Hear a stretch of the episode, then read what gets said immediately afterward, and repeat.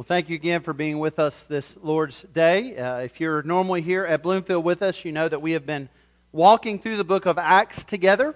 Uh, but today I thought it'd be fitting for us to take just a break this Lord's Day from our study of Acts uh, to look to a couple of passages uh, that specifically talk to this issue of family. Uh, with this being Mother's Day, it's a, a fitting day to look and see well, what does the Scripture have to say to us about the family, about mothers, about children and, and really about us as a family of faith and how we're to live according to God's Word. So this is not just a sermon for mothers. Uh, it is certainly directed towards that, towards children, which we're all someone's child. But more so, it's for the family, uh, the family of God. And so if you are here today and you don't understand fully what that means, what's it mean to be a part of this family, what's it mean to respond to the gospel, to repent, to have faith in Christ, I would invite you to stay after the service today. I would love to spend time talking with you. Pastor Nick, Pastor Matthew would be glad as well uh, to talk to you more about what it means to be a part of this family. Because that's certainly the context we'll be looking at today uh, as we look to this text. And so we're going to look at two texts primarily today. Uh, Proverbs 1, the first proverb there, uh, verses 7 through 10. And then we're also going to look at 2 Timothy chapter 1. So I'll, I'll be going back and forth between these two if you want to kind of mark both of them in your Bible. If you know much about Proverbs, you know that it is a book of wisdom uh, given to the, us by the Lord uh, through a man named Solomon. Uh, Solomon was the son of David. He was given an opportunity uh, to be blessed in whichever way he desired from the Lord, and he chose wisdom. And we have benefited from that wisdom as it's been recorded in the book of Proverbs. And then 2 Timothy 1 is Paul's second letter to Timothy. And in that letter, uh, Paul helps us to see practically what the instruction we're given in Proverbs 1 actually looks like when applied to someone's life. You know, sometimes when we look at the Bible, we, we, we recognize instruction and we recognize wisdom, but sometimes we don't take time to think, what does this practically look like? How, how do I apply this? Well, hopefully you'll see that as we walk through these two passages together. And so uh, we do believe here at Bloomfield Baptist Church that this is the authoritative Word of God handed down to us, and as such, we revere it. And so, if you're able to, I would invite you to stand as I read from it this morning. These two passages Proverbs 1, verses 7 through 10, and 2 Timothy 1, verses 3 through 7. Beginning there in Proverbs 1, this is what God's Word tells us. The fear of the Lord is the beginning of knowledge. Fools despise wisdom and instruction. Hear, my son, your father's instruction. And forsake not your mother's teaching, for they are a graceful garland for your head and pendants for your neck. My son, if sinners entice you, do not consent. And then in Paul's second letter to Timothy, 2 Timothy chapter 1, beginning in verse 3. Paul writes, I, I thank God whom I serve, as did my ancestors, with a clear conscience, as I remember you constantly in my prayers night and day. As I remember your tears, I long to see you that I may be filled with joy. I'm reminded of your sincere faith, a faith that dwelt first in your grandmother Lois and your mother Eunice, and now I am sure dwells in you as well. For this reason, I remind you to fan into flame the gift of God which is in you through the laying on of my hands. For God gave us a spirit, not of fear, but of power and love and self control. If you would pray with me, church. Father, we pray that we might experience that power today of your Spirit. I pray, God, that you would help us to rightly discern truth from error light from darkness, sin, and the wickedness that so easily entices and entangles us from the truth and the call of your word. Lord, draw us to faith and repentance. We ask this in Jesus' name. Amen. You may be seated.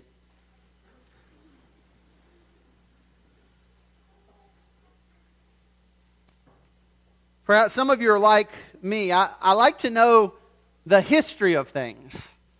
I'm usually not content just knowing what something is. I want to know how it got to be what it is. So as a child, I would take the alarm clock and I would take it apart. Sometimes, mom and dad tell you I'd get it back together. Sometimes I got a new alarm clock for Christmas. Uh, but I've always been interested in knowing why things are the way they are, including things like Mother's Day. How, how did we end up with this celebration that our mom certainly deserved, but how did it originate? And what I found in my study is that historically, it's hard to find a time when there wasn't some type of recognition of mothers. In ancient Greece, there was a celebration honoring mothers that occurred every spring. Then in the Middle Ages, there was a custom called Mothering Sunday.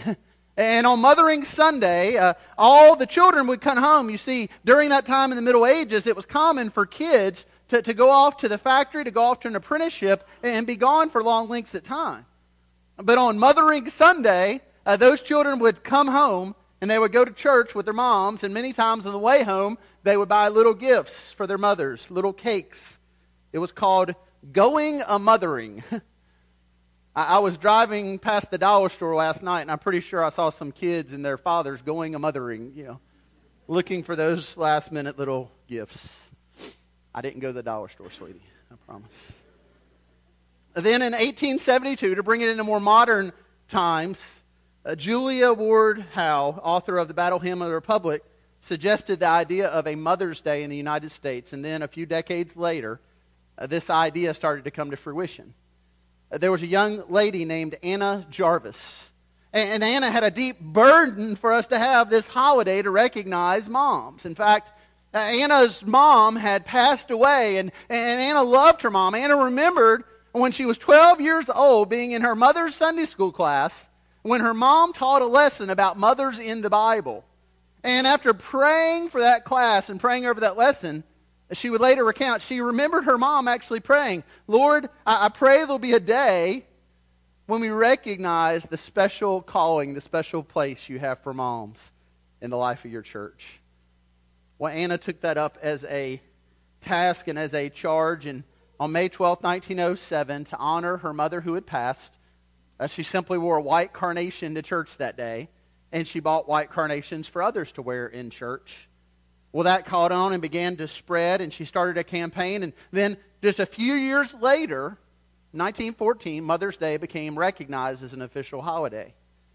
But, but here's where things twist a bit. As it took off as a holiday, it did what most holidays do in our nation it became very commercialized. And so, less than a decade after Anna celebrated this holiday becoming a national holiday, uh, she actually began to protest against it. Uh, because she said, wait, wait, this has become way too commercial.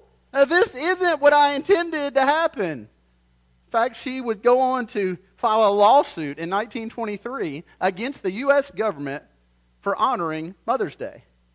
She would actually go on to get arrested for protesting Mother's Day. She would spend her entire inheritance fighting against the holiday that she fought so hard to get recognized.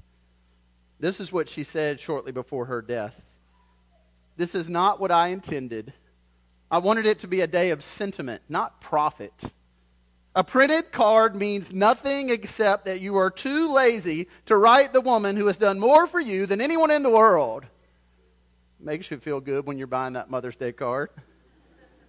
And candy, you take a box to mother and then you eat it yourself. In our defense, moms like to share. But Anna was not happy in the 1920s with the commercialization of Mother's Day. I can only imagine what she would say today. There are, of course, a number of folks who put together greeting cards. It's estimated that there were going to be about 120 million cards exchanged today for Mother's Day.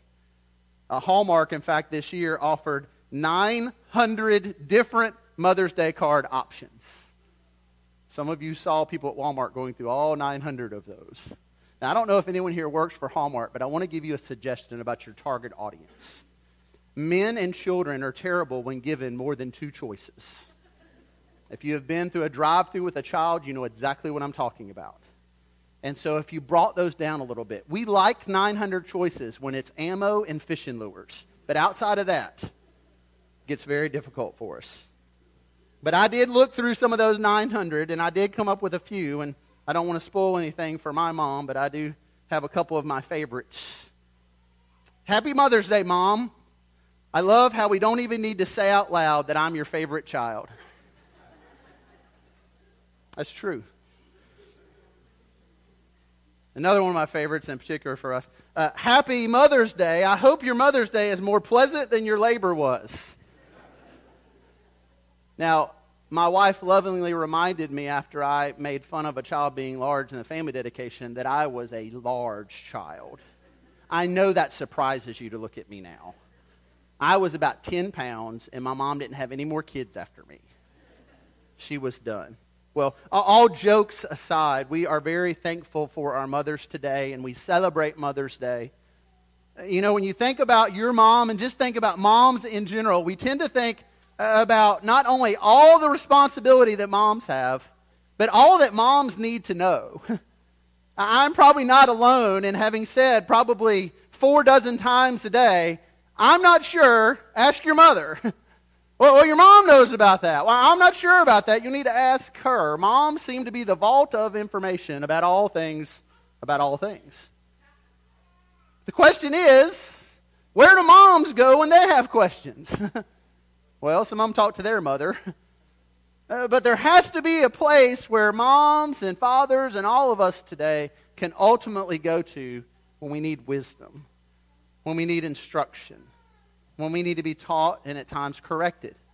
And God, in His grace and mercy towards us, has given us that instruction in His Word. And so today, I want to take a few moments just to walk through God's Word together and, and to consider what it is God has called our family to look like. Uh, moms, particular, what's your role to be?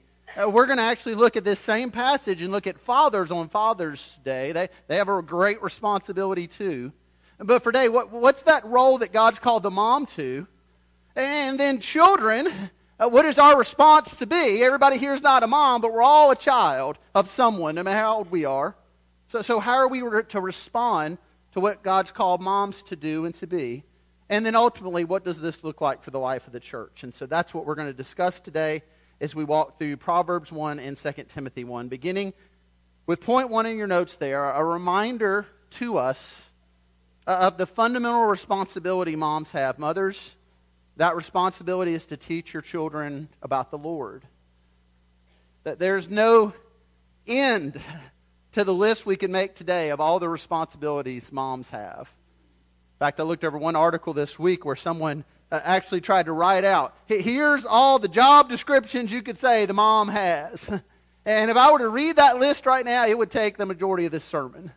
I mean, it was job after job after job. But the question is, what is the foundational job that God has given to moms and to dads? And I believe from God's word that job is to teach our children about the Lord. Solomon reminds us of that here in Proverbs 1, verse 7, where he says, The fear of the Lord is the beginning of knowledge. Fools despise wisdom and instruction. You may hear that and say, well, that, that sounds kind of different. How, how is fear the beginning of knowing something. We think of fear as something we want to run from. But the context here in Proverbs is that this fear is a reverence. See, it's an understanding that, that this is not just a book. That this is the holy word of God. And we're to revere God in His Word and to live under the authority of it. And from that, then, Solomon reminds us we receive great wisdom. And that's why this is to be our foundation. And there's a warning here for those who don't view it as the foundation. Some of you may recall in the Gospels there, particularly in Matthew, we see the Sermon on the Mount. Uh, this is Jesus giving a, a, variety of teachings. The Sermon on the Mount is one of the more quoted passages in the Gospels. In fact, it's one where people who don't even really know a lot about the Bible or maybe don't go to church, they, they usually know something that Jesus said in the Sermon on the Mount. Uh, listen to how Jesus ended that sermon. He said that there's a house built on a rock and there's a house built on a sand. Do you remember that illustration he gave? He said the house built on the rock was the one that, that symbolized the person who heard his words and did what he said. And then when the storms came, that house stood firm. He said the house built on the sand, whose foundation was sand, that was to symbolize the one who heard his words but did not do what he said. And as a result, when the winds came, when the rains came, says the house fell. So what does that tell us about this text we're looking at here in Proverbs 1? What tells us something that your mom's probably told you before. There's a difference between hearing and listening. Maybe you've heard your mom say, Well, I know you heard me, but are you listening to me? You know, hearing something is I was physically present when the other person was speaking. But listening, well, listening is I actually know what they said. And Jesus here says listening actually goes a step beyond knowing what they said. It goes beyond it to actually doing what it said. And the biblical instruction for us is to do what the Bible says. And so, moms, one of the greatest things you can teach your kids is to live under the authority of God's Word. And when the world, when their own desires say, I, I want to do this, and God's word says, no, you need to move away from that. You need to come over here to say to them, listen, this is where you need to be. No, not because I said so, not because someone else said so, but because the Lord's word says so. Solomon tells his son, forsake not your mother's teaching. What, what, what teaching do you think Solomon's referring to here? I mean, I'm sure Solomon's son was taught many things by his mother, just as you were taught many things by your mother. Solomon's son was probably taught how to, how to put his sandals on his feet by his mom. he was probably taught how to perhaps uh, ride a horse by his mom. He was probably taught all kinds of manners and things by his mom. Is that what Solomon's referring to here? Well, I think those are good things to remember. But I think specifically what he's speaking of here goes back to verse 7 the wisdom and instruction that is from the Lord. That is what it is that Solomon is telling his son. Listen, don't forsake this. Don't forget this. And that's something that Solomon says other times.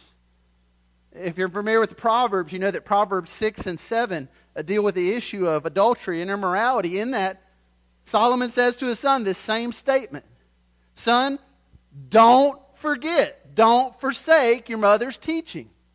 He's saying there, listen, don't, don't turn from the truth of Scripture and what your mother's taught you just because you're drawn towards this sin, because this sin ultimately will destroy you. It reminds us of what we see at other places in the Scripture that sin may seem pleasurable for a season. In fact, there's a, a great illustration given at the end of Proverbs 7 after this young man has entered into something that he desperately wants and desires, but something that is wrong and is unbiblical. In the end, it says this Little does he know, as a bird hastens for a snare, as an ox is led into the slaughter, little does he know this will cost him his life. And Solomon, as one who has sinned and made bad decisions, is able to look to his son and say, Stay away from those things. Remember what your mother taught you about the Lord. So, practically speaking, what does that look like? Well, you can turn over to 2 Timothy 1. You can see a great example of it here, where Paul then writes to Timothy. We will learn more about Timothy and his family in our study of Acts when we get to Acts 16. But for now, it's important you to see here where Timothy's faith came from. 2 Timothy 1 5, Paul says, I'm reminded of your sincere faith a faith that dwelt first in your grandmother Lois and in your mother Eunice, and now I'm sure it, it, dwells in you as well. So we're given this, this picture here of what God intended the family to look like. He intended moms and dads to teach their kids about the Lord. So you may wonder, where, where's the mention of Timothy's dad then? We know from Acts chapter 16, Timothy's dad wasn't a believer. And so mom is filling that role as the, the spiritual parent, both spiritual parents, and teaching Timothy about the Lord. And so, what we see there, moms, dads, is that is the fundamental job that you have. Our fundamental responsibility as parents is to teach our kids about the Lord. To teach our parents, hopefully, those things our parents taught us about the Lord. So, what happens when your parents didn't teach you about the Lord? Well, friends, that's where we have this great family of Christ. Jesus, you may remember, was in a situation where people came to him and said, Listen, uh, your mother and your brothers are here. And he's, they're saying that in the context of Jesus. They think you're a little crazy, and they've come to take you away. Do you remember what Jesus says to them? The scripture says he looks to his disciples and he says, You are my mother and my brothers. Now that's critical, friends, because that's a reminder to us from the scripture that while God has blessed us with a biological family, sometimes our biological family and our spiritual family are two different families. Sometimes those who have the greatest influence on us spiritually, they're not our biological family. They're not our mom or dad. That, that person in the church who took time to pull us aside, who taught us in that Sunday school class, who instructed us in the Lord. And so, friends, that's where this is instruction to all of us in the church today.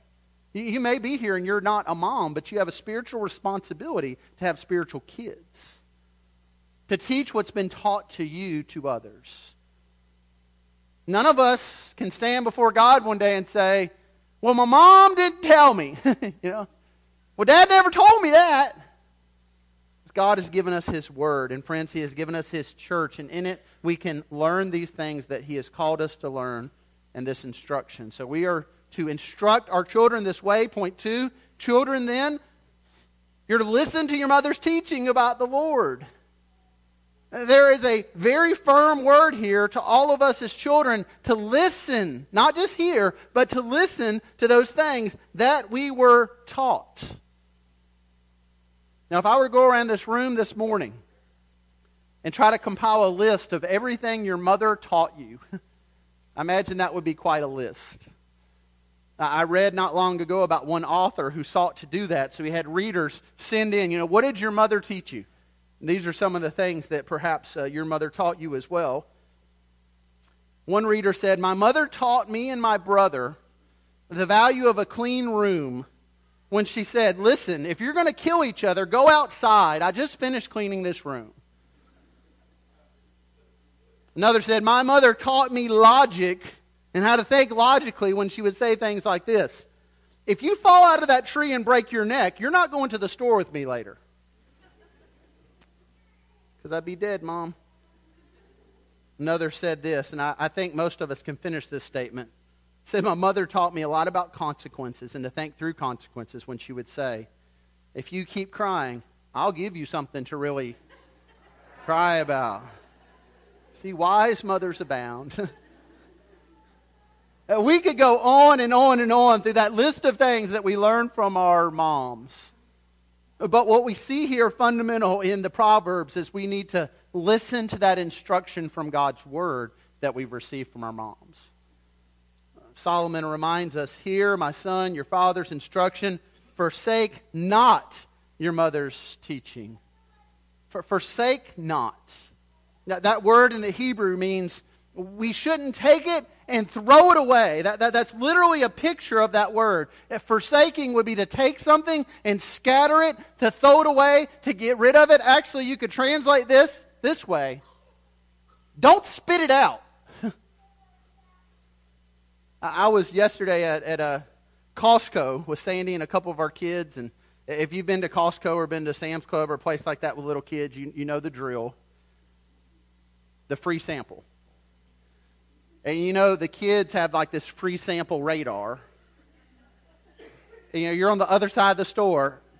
Hey, Dad, there's a free sample, and it's all the way on the other side. So, uh, Caroline and I, were, were she's ducking already, uh, we were going through Costco, and, and, and she would notice the free sample. Now, again, if you've been in this situation, you know, sometimes things look like you're going to like them, but then you try them and you realize you're not going to like them. So, for example, we were walking through the frozen section and they had what looked like a brownie, and it was made of vegetables. There's something in the book of Revelation about that. That's like a sign. You don't want to open that seal. You don't masquerade a brownie with vegetables. That's another sermon. But, anyways. So, so we're walking through another aisle, and, and I've already told her, well, it's not a brownie, it's vegetables. Well, no, it's made of carrot. You're not going to like that. Uh, so we go to this other, well, there's something too that looks chocolate. So she's like, I like chocolate. I want this thing. Well, I know it, it's a chocolate truffle. I know it's dark. Chocolate's going to be real rich. She's not going to really like it. She wants it. I know she's not going to like it. She wants it. I know she's going What's the easiest thing to do? Mother's not around. Hey, just here you go.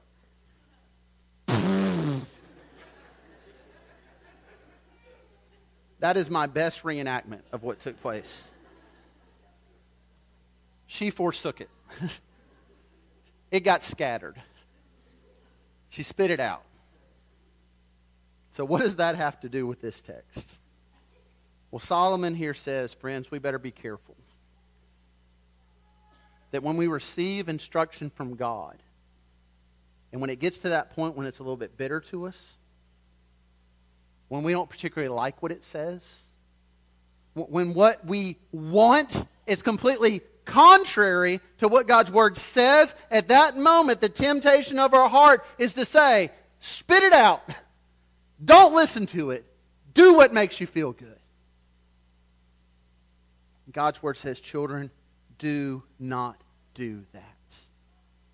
And moms, the most loving thing you can do for your kids in those moments when you see them moving away from the Lord and towards sin is in a loving, gracious, and firm way to say, This will not go well for you. That this may very well even cost you your life. That's what God's Word tells us. And so, how, how do we keep from that? How, how do we encourage our kids in their faith? How do we grow them in their faith? Is there something beyond telling them what not to do? well, yeah. 2 Timothy chapter 1. Again, a very practical application here in 2 Timothy 1, verse 6. Paul here writing to Timothy says to him, for, for this reason, okay, the reason is you've received this faith, you've been taught this word. For this reason, I remind you to fan into flame the gift of God. Have you ever sat around a fire and noticed what happened when you just push all the wood together? It burns bright, doesn't it? And then what happens when you start to pull the wood apart and scatter it? it kind of burns out. And so, what do you do if you want to have a good fire? You stack that wood in such a way that it's going to burn strong and bright. And when you do that, it can rain on it, and that fire keeps burning. But if you don't attend that fire, and the coals kind of spread out, and the rain comes, well, then it, it just puts it out. Paul here is saying to Timothy, Timothy, stack those sticks. Fan that flame. How do we do that? Well, believers, we do that by surrounding ourselves with God's Word and God's people and God's church. Because we desperately need people who will encourage us to walk in faith with Christ. Because left to ourselves, we were much like those coals and sticks left to themselves over to the side. They burn out and they don't last. Paul tells Timothy, fan the flame. And that is what we're called to do as well. Children, listen to the instruction of your mothers who taught you about the Lord. Point three. What is the result of all this? Obedience produces joy and peace. That, that word obey, you don't normally hear in a very positive way anymore. In fact, oftentimes when we hear the word obey, we suddenly think about how we can disobey. and so, moms, you, you've had this experience with your kids. You, you tell them, okay, I, I want you to do this thing, and I don't want you to do this thing. And then you walk away, and what is the thing that they're just naturally drawn to do? The thing you told them not to do. And so then we try to play this reverse psychology, you know. Okay, I'm going to leave right now, but I don't want you to clean your room. I would love for you to fight with your brother and sister. Please don't wash the car. You know, I think they figured that out, but you know, we still try to somehow twist it. Why? Because so often the very instruction we give them is the very thing they rebel against. Well, there's a reason for that, and it's in you too. it's because of the fall. It's because of sin. It goes all the way back to the garden where God says to Adam and Eve, okay, here's everything for you. You can eat of all this, but here is one tree. Do not eat of this tree, lest you die. I mean, there, there's nothing cryptic about that. God's really clear. Eat this, live, eat this, die. Got that, Adam? Got that? Right, eat, live, eat, die, eat, live, eat, die, eat, live, eat. Okay. And then what happens? I wonder what will happen if I eat of that tree. you know? And I think about that in our context of our kids and of us even as kids. You know, mom, dad says, don't do this, don't do this, don't. If you do this, this will happen. If you do this, this and they're sitting there thinking, but I wonder what will happen if I do it. You know? Well, what happened in the garden had devastating consequences. They rebelled against the holy God. And so since then, obey seems to be a bad word to us, doesn't it? And something within us says, I'm not going to obey. Why? Because we don't want authority in our lives. You turn on the evening news, you turn on the newspaper, and you can pretty much boil everything going on in the world down to this issue. People do not want to live under the authority of another, and they will strike against it. We see it everywhere. And, friends, if you're honest, you see it in the mirror. But there is a better way. Obedience is possible when we repent and turn from sin and trust in Christ. Because Jesus says when we become Christians, he, he, puts a new heart within us. And now this heart has the ability to do what the old dead heart could not do. It can obey, the other could not. And the, then in that obedience, Solomon reminds us of what happens from it. Chapter 1, verse 9. He says, listen, you, you, you, you obey, you do what the word says, you listen to your mother's teaching about the Lord. They are a graceful garland for your head and pendants for your neck. Now I realize, I'm looking around, think anybody has garland on their head today. few pendants around necks. So that's kind of lost on us a little bit. But what Solomon's basically saying here is this. If you listen to the instruction that your mother gave you about the Lord, that, that distinguishes you and that brings honor. And so this weekend, you've already probably seen a, a lot of distinguishing pictures, haven't you? It's, it's a graduation weekend. And so if you're on Facebook, Twitter, at, at a family event, you've seen all these pictures. And what are these pictures of? The, these graduates have the caps and the gowns on. Now, now, that's not what we wear normally.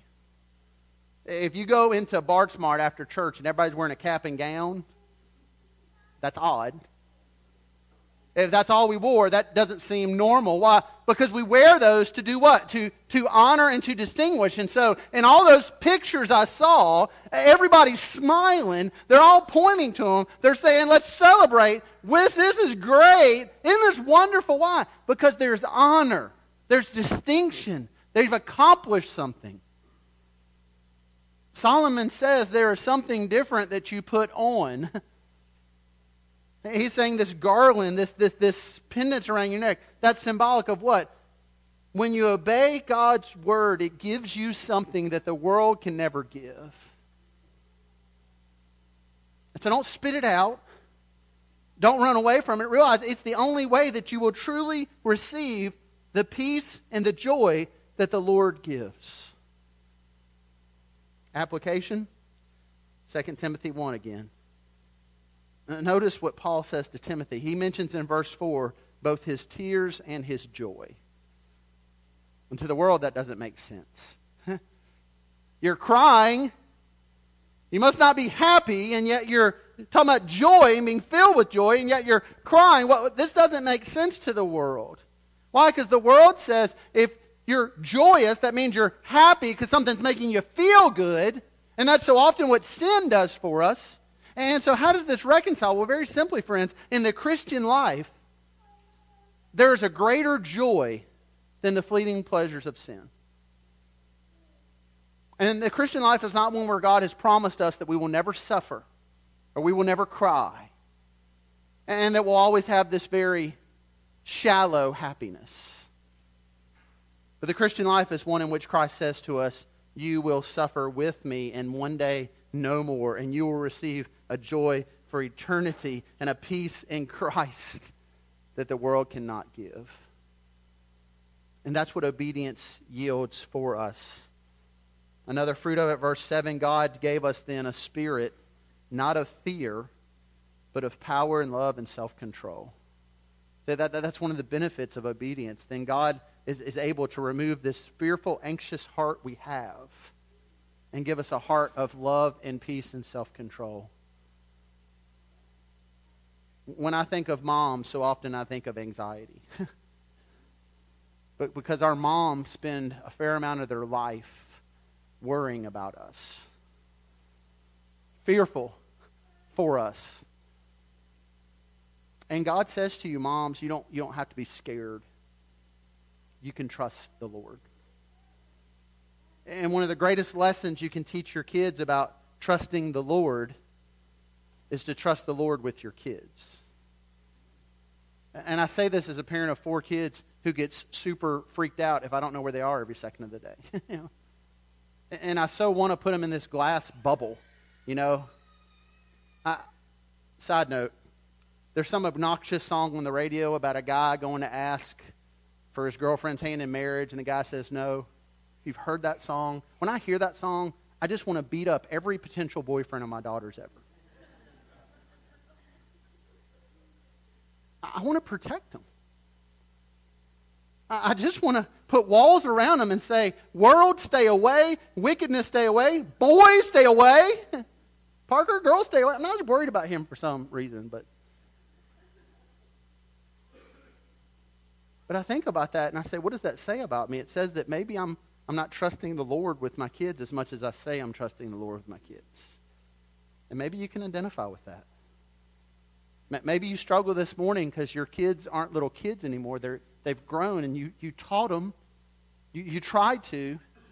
You taught them God's word and they're not here and they're not in any church this morning. Or maybe they just come for this day but not regularly. And you're feeling like, what, what did I do wrong? What, what do I need to do different? You just need to trust the Lord with your kids. There's no formula in the scripture that says, if you do this, if you do this, your kids will turn out this way. You can raise two, three, four kids in the same home, teaching them the same things. This one can walk with the Lord. This one can rebel against the Lord. There's no formula. But the call is the same for all of us. We need to trust the Lord with our kids. Kids, young and old, there is wisdom here. And it will keep you not only alive at times in this world, it will give you eternal life in the world to come. Be careful before you spit that out. Be careful. Be warned. And, and, and know that no one has gone so far that the Lord's hand cannot reach. and there's nothing that I or any of you have done that is such a great atrocity against the Lord that he says his grace is not sufficient. And so this Mother's Day, moms, dads, parents, consider trust the Lord with your kids.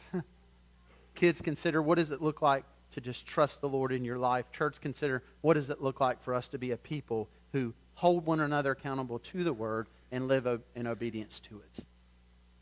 As you consider those things, if you would pray with me. Father God, we thank you for your Word and for the wisdom it offers. And Lord, I am so thankful this Mother's Day for my mom. I'm thankful for my wife. I'm thankful for so many moms here who have taught their children well according to your word. And Lord, I know probably some of those moms struggle but because some of their kids haven't responded well to your word. Some of them have rebelled against it. Lord, I pray in your sovereign goodness and grace that, that your hand would grab those kids today and draw them to repentance and faith. That they would that they wouldn't run away from the teaching their mother gave them about the Lord. I, I pray for those of us, mothers and fathers, who we, we wrestle, we wrestle, Lord, with fear and anxiety and worry when it comes to our kids. Lord, would you help us just to, to trust you this morning with them? Lord, in that trust, it doesn't mean that that's pixie dust, that, that nothing bad will happen to them. But Lord, there's a peace that comes from that. And, and there's something, too, realizing that you love our kids infinitely more than we can ever imagine. And Lord, you love our kids and you love us to the extent that you put your son on the cross to die for our sin while we were still yet sinners. We weren't asking for that. Lord, that, that's, that's what you've shown us when it comes to love. Would you, would you help us to remember that this Lord's Day? To show that love to others, to live in response to the gospel. Lord, I pray for anyone here today who's yet to repent and come to faith in Christ, Lord, that they would. If they're not sure what that entails, that they'd hang around and talk to me or one of our other pastors. Lord, I pray for whatever it is you've put on our heart as an application of this message, that we would consider those things now during this time of invitation. We pray this in Jesus' name. Amen.